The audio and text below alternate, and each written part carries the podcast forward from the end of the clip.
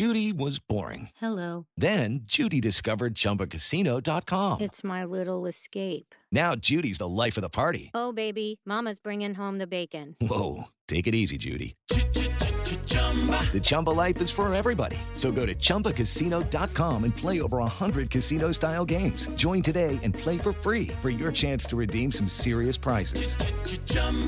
ChumbaCasino.com. No purchase necessary. Void where prohibited by law. 18 plus terms and conditions apply. See website for details. The following podcast contains explicit language.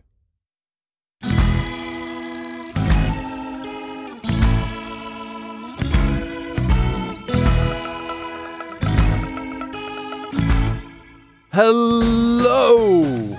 Welcome to the Prudential Management edition of Slate Money, your guide to the business and finance news of the week. There was a lot of news this week, and so I, Felix Salmon of Axios, will help you interpret it, understand it, navigate it, along with the amazing Emily Peck of the Huffington Post and Anna Szymanski. I'm not amazing. Anna Szymanski is is going to I, I I can feel it in my bones. She is going to be very pro-capitalist this week. It- She's I could, Get a, your emails ready. there's a twinkle in her eye.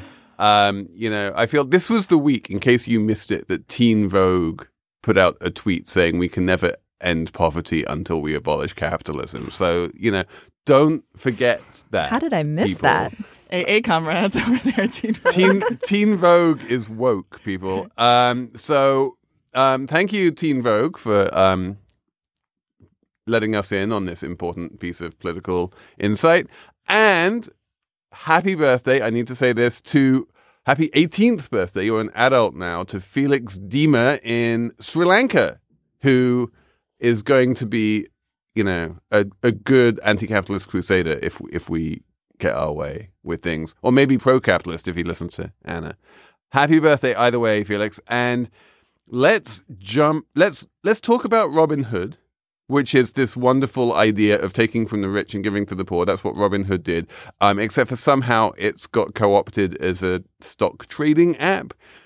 Um, we're going to talk about too big to fail financial institutions and specifically the non-banks. How many financial institutions are too big to fail and also non-banks? You might be surprised at the answer to that question. Um, but Emily, let's start with Sears because as everyone expected, they filed for bankruptcy this week. That's correct. They filed for bankruptcy. Um, 125 year old American institution. I think the New York Times called Sears the original everything store because they used to sell everything to everyone in the United States and um, through their catalog. Um, and then, you know, grew into this huge retailer that meant a lot to a lot of people and then slowly has been declining for 20 years, even before hedge funder Eddie Lampert took the helm at Sears and then in some people's opinion drove it into the ground. Well, he it wasn't doing very drive well. it into the ground. He he merged it with Kmart in one of those classic "if you tie two rocks together, then maybe they'll float" mergers, and then what he proceeded to do was basically an enormous amount of financial engineering, which may or may not have helped ESL investors investments, which is his hedge fund. In fact, almost certainly didn't help ESL investments, but certainly didn't sell, help Sears because while he was dividending out and selling off assets and generally doing all manner of financial engineering, trying to sell off um, property and lease it back and all of this kind of stuff, he was clearly underinvesting in all of the stores to the point at which absolutely no one wanted to walk into them anymore because the minute you walked into them, you just wanted to slit your wrists. Right, empty empty shelves, not an there weren't things to buy in the stores. He was starving them that much. Um, one thing that the Times again mentioned in a story yesterday was one of his laments was his effort to install internet cafes in Sears had failed, and I just thought that's that's your idea. That's your strategy for bringing Sears into the 21st century is an internet cafe. Like it's just so misguided to anyone who actually shops in stores that are Sears like, like middle class, big box type retailers. Like this guy didn't know what he was doing. I think is the think, problem. And I think this is important because he Eddie Lampert did quite well initially with investments in AutoZone and AutoNation. He did incredibly well. And so then there was the idea that, well, if I did this here, I can replicate this anywhere. And he tried to replicate that with both Kmart and Sears. And the issue was he may be a good investor. I'm not entirely sure, but he's a pretty lousy CEO. And it doesn't seem like he had much of an interest in being a CEO. He was basically a remote CEO. He he gave himself the job of CEO for as far as anyone could tell. He wanted to be CEO for about three months, and he wound up staying on for like five, six years. He finally stepped down this week when he filed for bankruptcy, which everyone's like, "Yeah, you should have done that five years ago." But even when he wasn't CEO, he was like he was micromanaging the CEO, so they he was effectively the CEO. Right. Because I think what's interesting about ESL, his fund, is that they're not only the biggest equity owner of Sears, they're also the biggest creditor, which I think is kind of interesting about the Sears story is that yes, Sears does have a bit of debt, but it's not the same as like a Toys R Us story where you had a PE firm come in and do a, you know, leveraged buyout. This is different. What happened was because he was underinvesting in the store and they started to decline, revenue started to decline, they needed money. So where were they getting this money? From ESL, which is interesting. And I would say maybe Eddie Lampert's doing like his only good investment out of this entire thing is he did create this thing called Seritage, which is this basically real estate fund where he bought Sears real estate because fundamentally their real estate is probably the most valuable thing they have. And then some of it he leased back to them. And then he was able to, Sears was then paying him. But he, what he also did was he used some of that real estate to create the types of environments with stores and entertainment venues that people actually want to go to.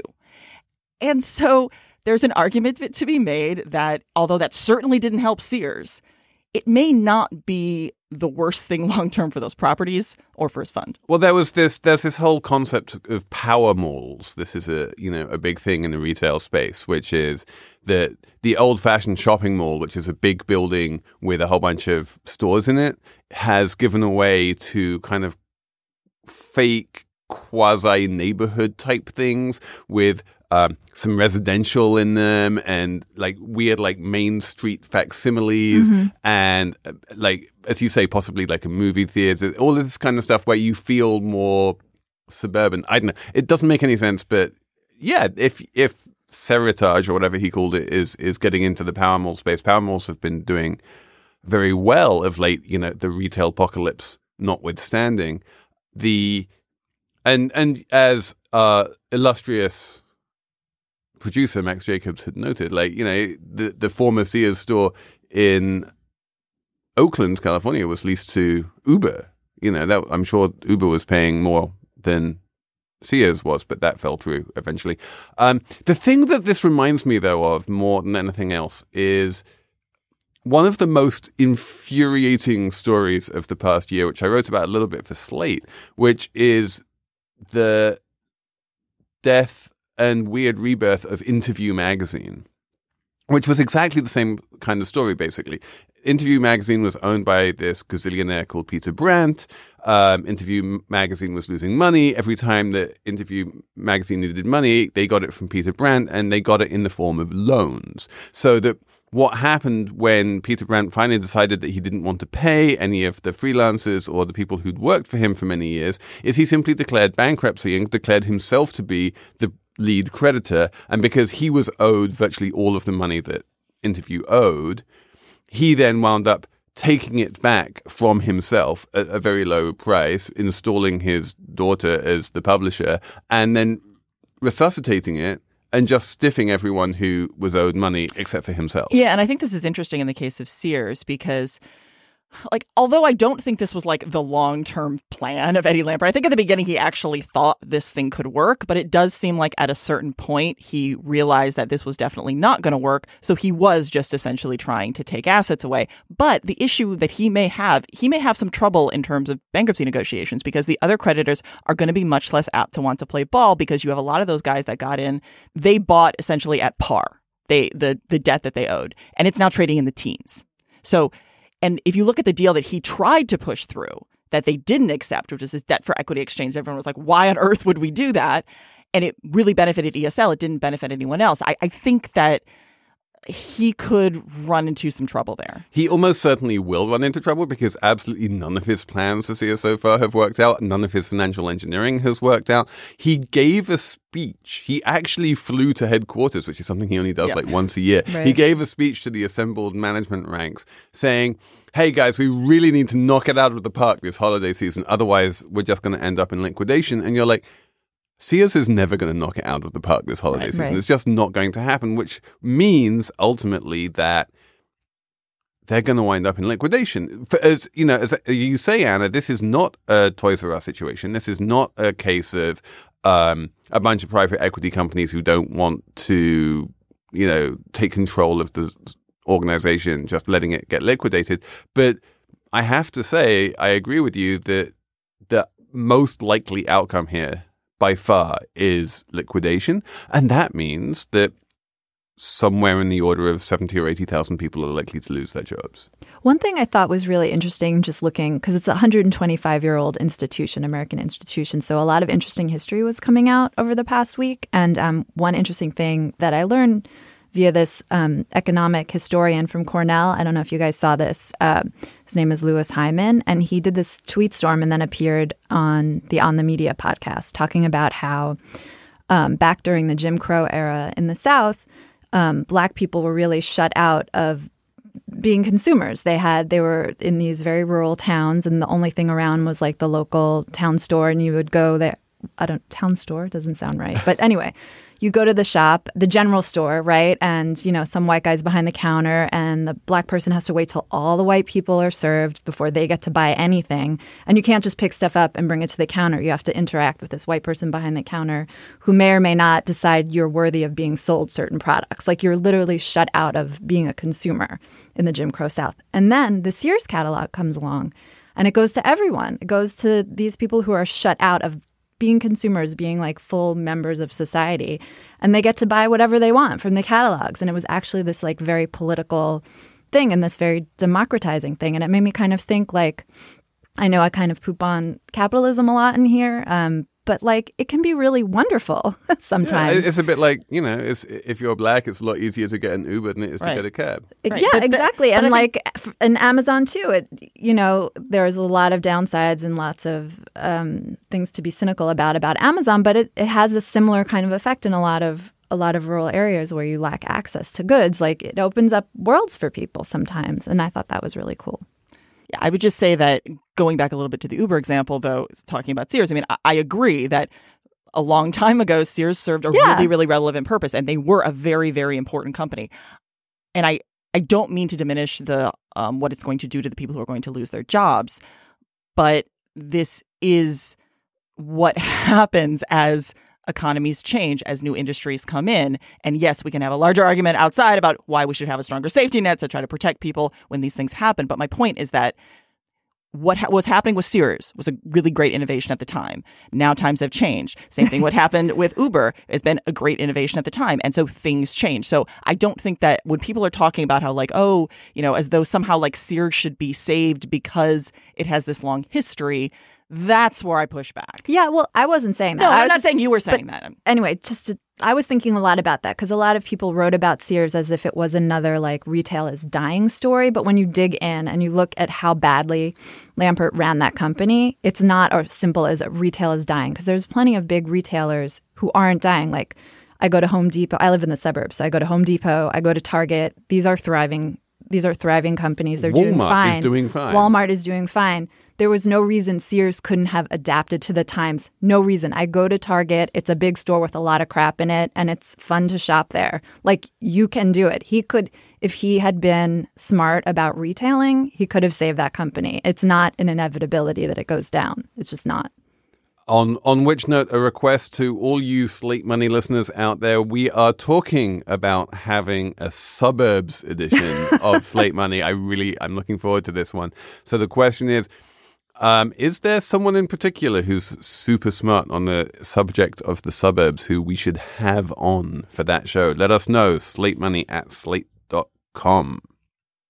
Apple Card is the perfect cashback rewards credit card. You earn up to 3% daily cash on every purchase every day. That's 3% on your favorite products at Apple, 2% on all other Apple Card with Apple Pay purchases, and 1% on anything you buy with your titanium Apple Card or virtual card number. Visit apple.co slash card calculator to see how much you can earn. Apple Card issued by Goldman Sachs Bank USA, Salt Lake City branch. Subject to credit approval. Terms apply.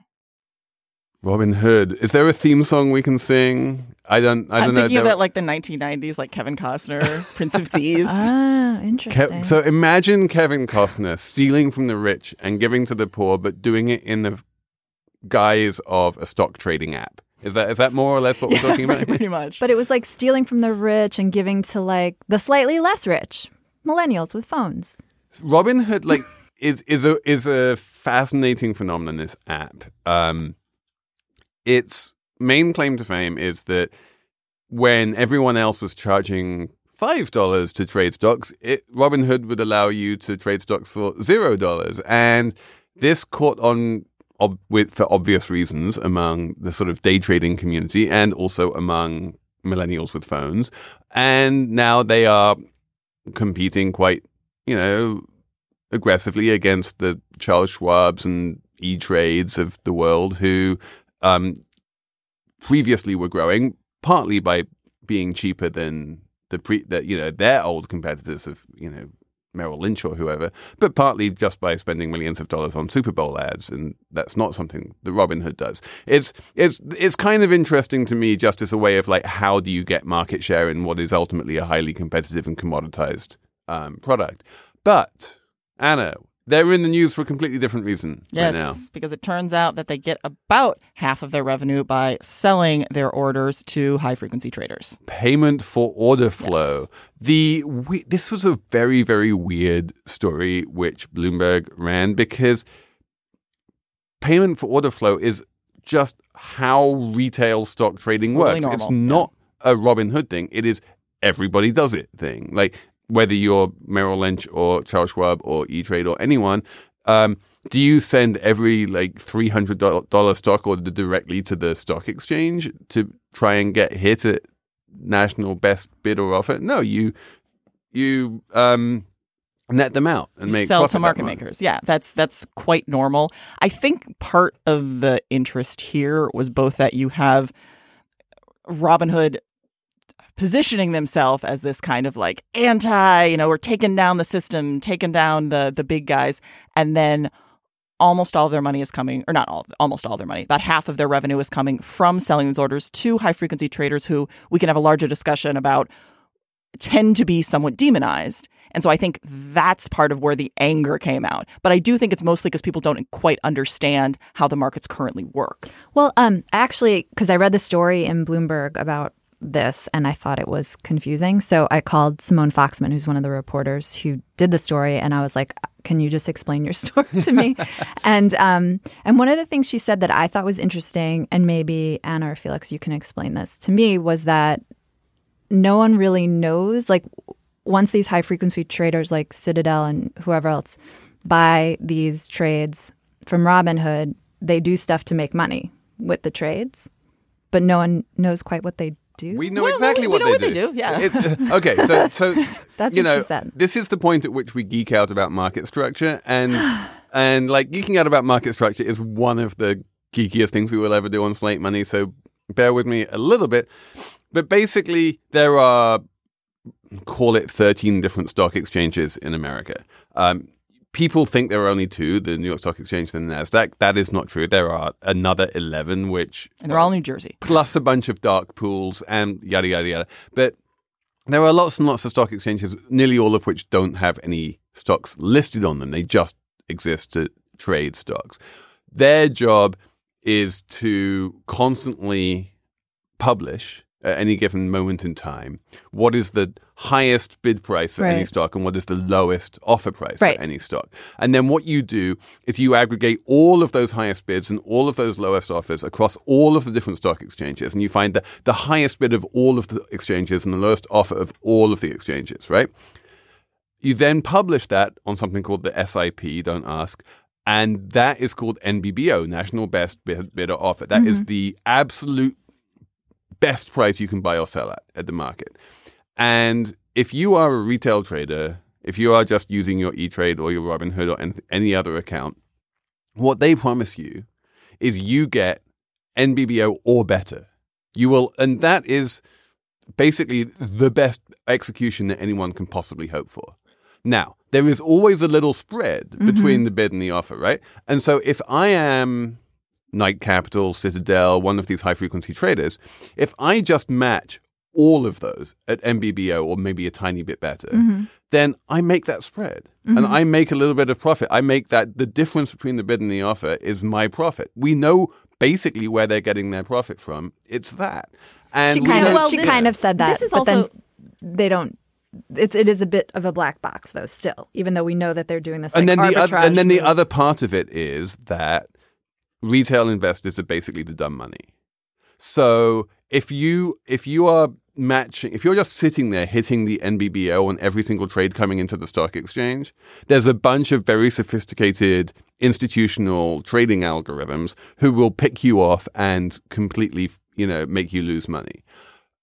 But the complete random sort of flow of retail order flows from normal human beings is not sophisticated and it's not trying to pick you off. And so you know that you can take the other side of that trade every single day and you can make money, you know, 300 days a year. And it's a nice, predictable, profitable flow. And just to be clear, the markets are super liquid if you're looking at the difference between bid offer spread that have declined significantly and a lot of that has to do with the decimalization of the of the market and a number of other things but a lot of it does have to do with electronic trading and so when people talk about you know the market's rigged it's like well the market's always been rigged to a certain extent if you want to argue about there being fees and like intermediary fees but in a lot of ways fees are actually significantly lower than they used No, to the be fees are lower, Yeah. and the, mar- the high frequency high frequency trading um, is bad on a couple of levels. It's Yeah, I mean- bad in terms of creating weird sort of systemic risk about flash crashes and that kind of thing. It's also arguably bad for large institutional um, traders who get right. front this, run. Yeah, this is actually kind of, I think, when you're talking about high frequency trading, where it's a little bit more interesting. Is that like if you have, if you're a big institutional investor and you're trying to buy like 100,000 shares of something and you put out that order and it's going to go to a bunch of different exchanges. And what can happen is that this, you'll get like 20,000 shares that will be filled at the price you're actually asking for. And then the high frequency trader, they see that order, the bigger order, they mm-hmm. buy up all the other shares and then sell them to you at a higher price. So yeah, I mean, I'm not going to come out in defense of high frequency trading, but I will say that the only person it's almost unambiguously good for is the little guy.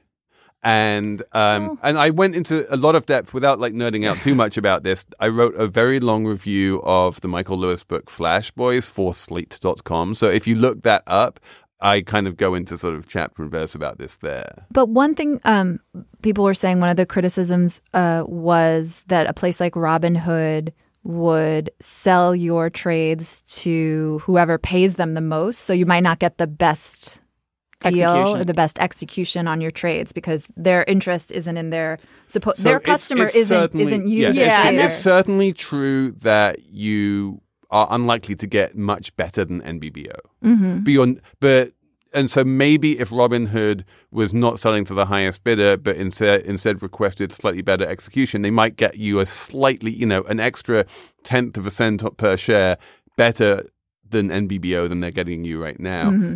But Well- ultimately, NBBO is still a pretty good deal. Yeah, but the only other thing I'll say, and this is a somewhat legitimate criticism of Robinhood, is a little bit of their lack of transparency. Yes. So, th- eh, just overall, and in their SEC filings, the way that they showed like what they were actually getting paid was different than every other firm, so that they could make it appear that they were getting less than they actually were. And I was, I mean, I was literally years ago when they first started. Um, I was back and forth with their PR guy, going like, "I just assumed that everything you were making was payment for order flow," and he's like, "No, no, no, it's like it's that's really not all of it. We do get some, but like we also," and I'm like, eh, "Whatever." But yeah, I think I think that that per Anna's point is is absolutely true. The the news here is really like the sort of two-facedness of Robinhood. That what they're doing in reality is not what they say that they're doing in public, and that's never a good look. I mean, there's something incredibly cynical about calling yourself Robin Hood and being in the business of trading stock.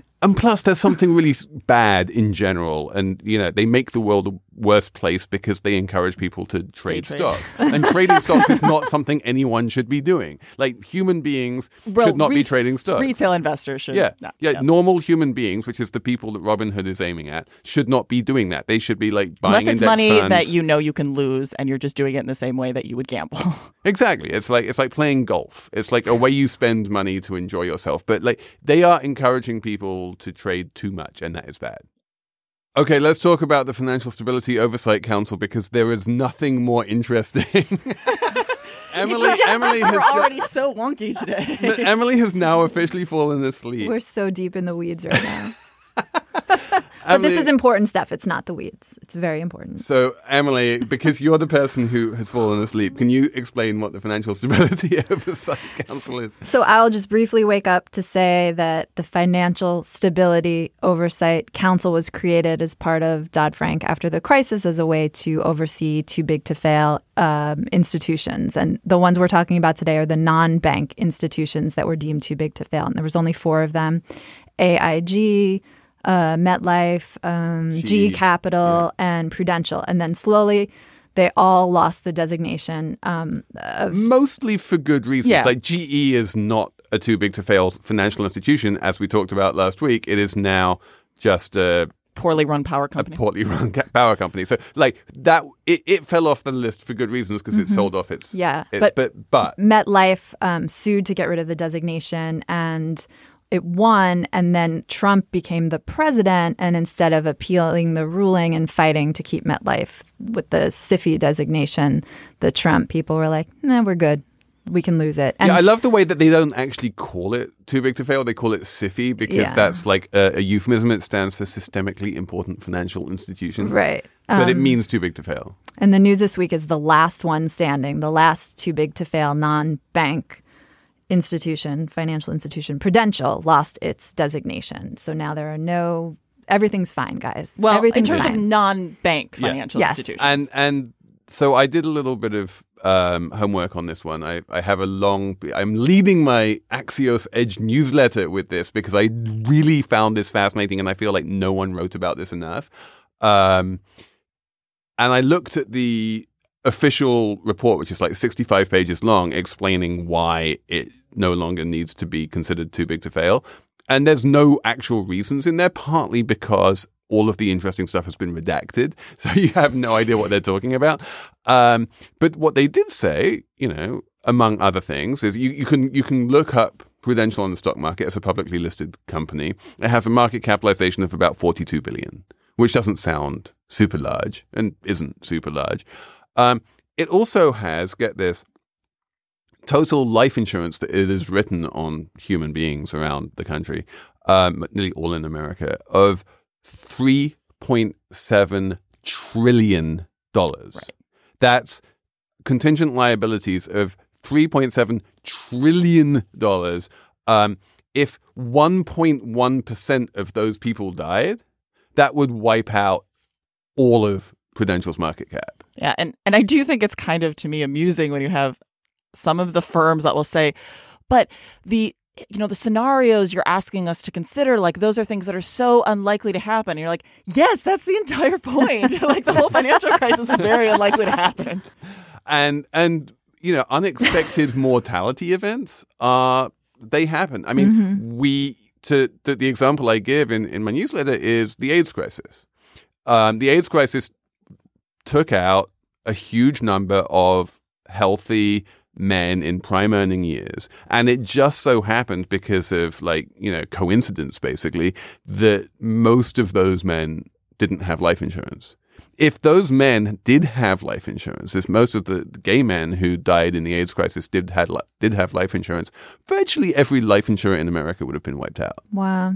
And no one likes to talk about this. And who regulates life insurers? Who who regulates insurers? It's done on a state by state basis. So Prudential is mainly regulated by the New Jersey insurance regulator, and we that makes us all feel very safe we should all feel perfectly, you know, reassured by that. This is so. This is really. This is a bad thing that was just done. They should not have lost their designation. I'm- I'm, convinced now. Felix has convinced me. I mean, this is this is just the Trump administration again, just weakening financial regulation and sort of like picking away at Dodd Frank like little termites in the house, you know, just like taking pieces away. And um, it seems like making us a little less stable. Yeah, I mean, I, I think I've been on record of like not always being a fan of a lot of financial regulations, and I do think there are parts of Dodd Frank that did overreach a little bit.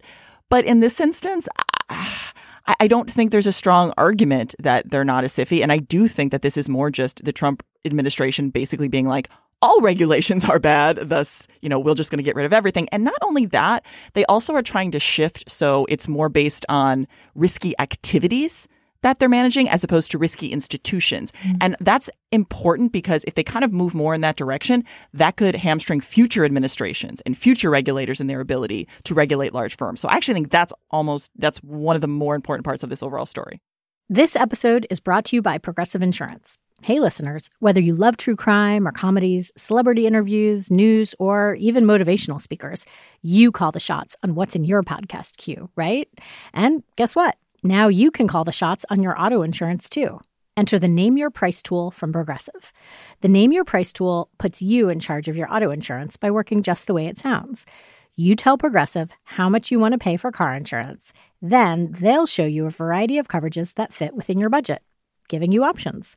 Now, that's something you'll want to press play on. It's easy to start a quote, and you'll be able to choose the best option for you fast. It's just one of the many ways you can save with Progressive Insurance. Quote today at progressive.com to try the Name Your Price tool for yourself and join over 28 million drivers who trust Progressive. Progressive Casualty Insurance Company and Affiliates. Price and coverage match limited by state law. Okay, I think I think we shall move straight into the numbers round. Why not? Um, Anna, do you have a number? I do. It is 80%. So that is the decline in home sales in Shanghai and Beijing over Golden Week which is a holiday in China basically solely created to encourage consumption. This is an 80% decline from the the previous Golden Week. So Golden Week is is that a week that you normally have to buy a house? Is that the idea? Yes, it is actually very common. Is that, that, when that, you make those that, is type of that like a, a consumption good? It's just like, oh, it's Golden Week. I should buy a house. no, quite literally, like this is something that happens. Like it's and because in Japan, Golden Week, no one buys anything. Well, that is that has not been the case in China, and this is part of a larger trend of where we're seeing more softening in real estate. Which there are a lot of reasons for that, partly because of different government policies, but real estate has been a big driver of growth in China. So this is an, just another kind of indicator of where things are getting dicier in China than I think we fully acknowledge. My number is two point eight percent. This is the um for those of you, for those of us, not me, I'm not quite old enough yet, who are drawing Social Security. I'm Uh, not either. I feel like you were just looking at me like I maybe was. No, no, we're, we're like, if I was eligible, I would still not even take it because you know You should wait as you long should as always possible. Wait Yes. as long as possible. Um, the cost of living increase in Social Security is set every year by a complicated formula.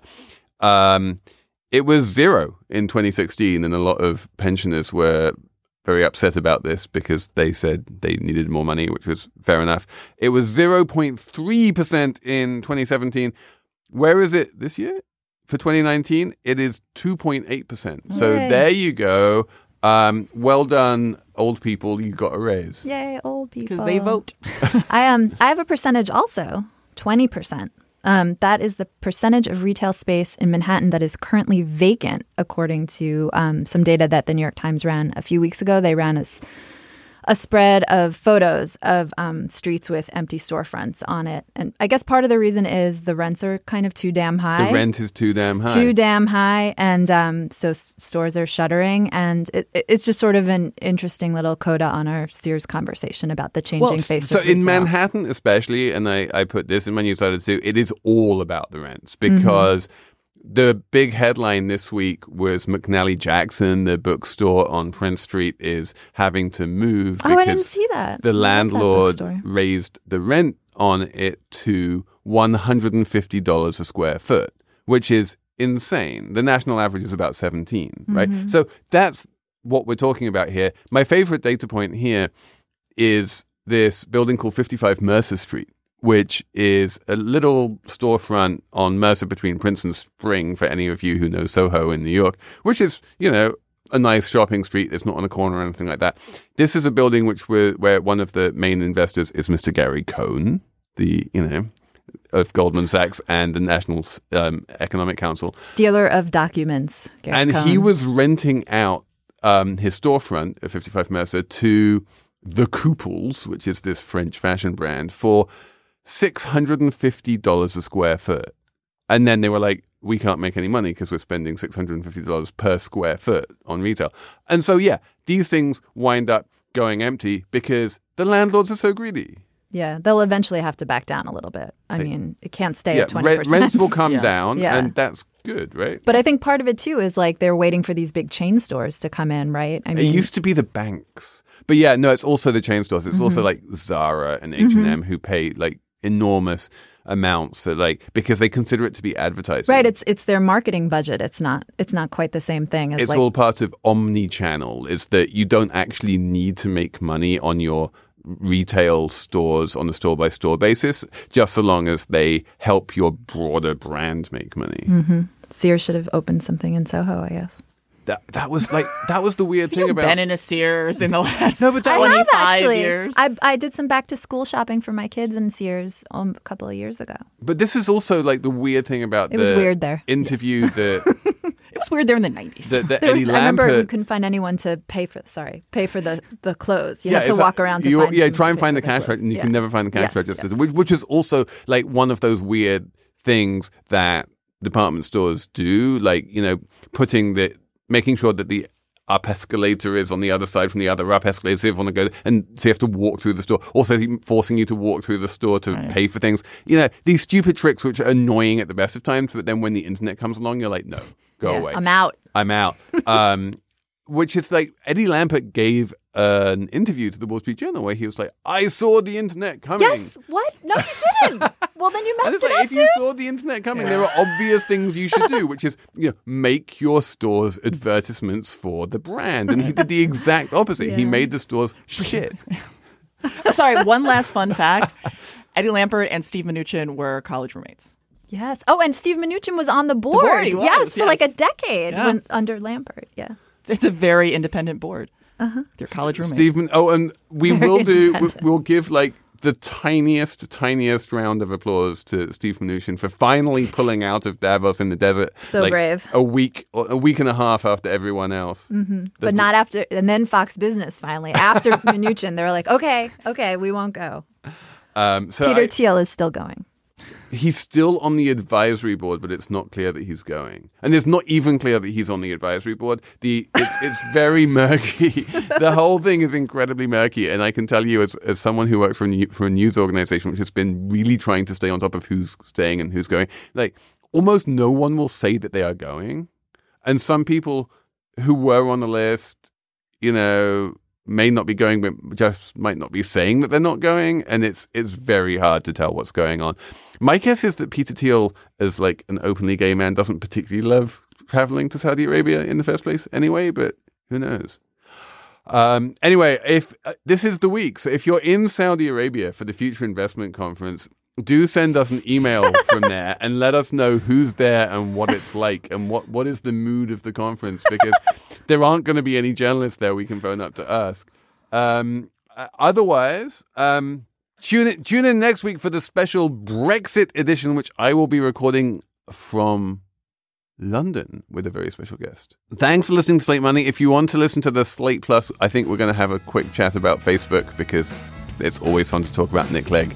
And otherwise, um, tune in next week. Many thanks to Max Jacobs for putting the show together, and we will talk to you next week on Slate Money.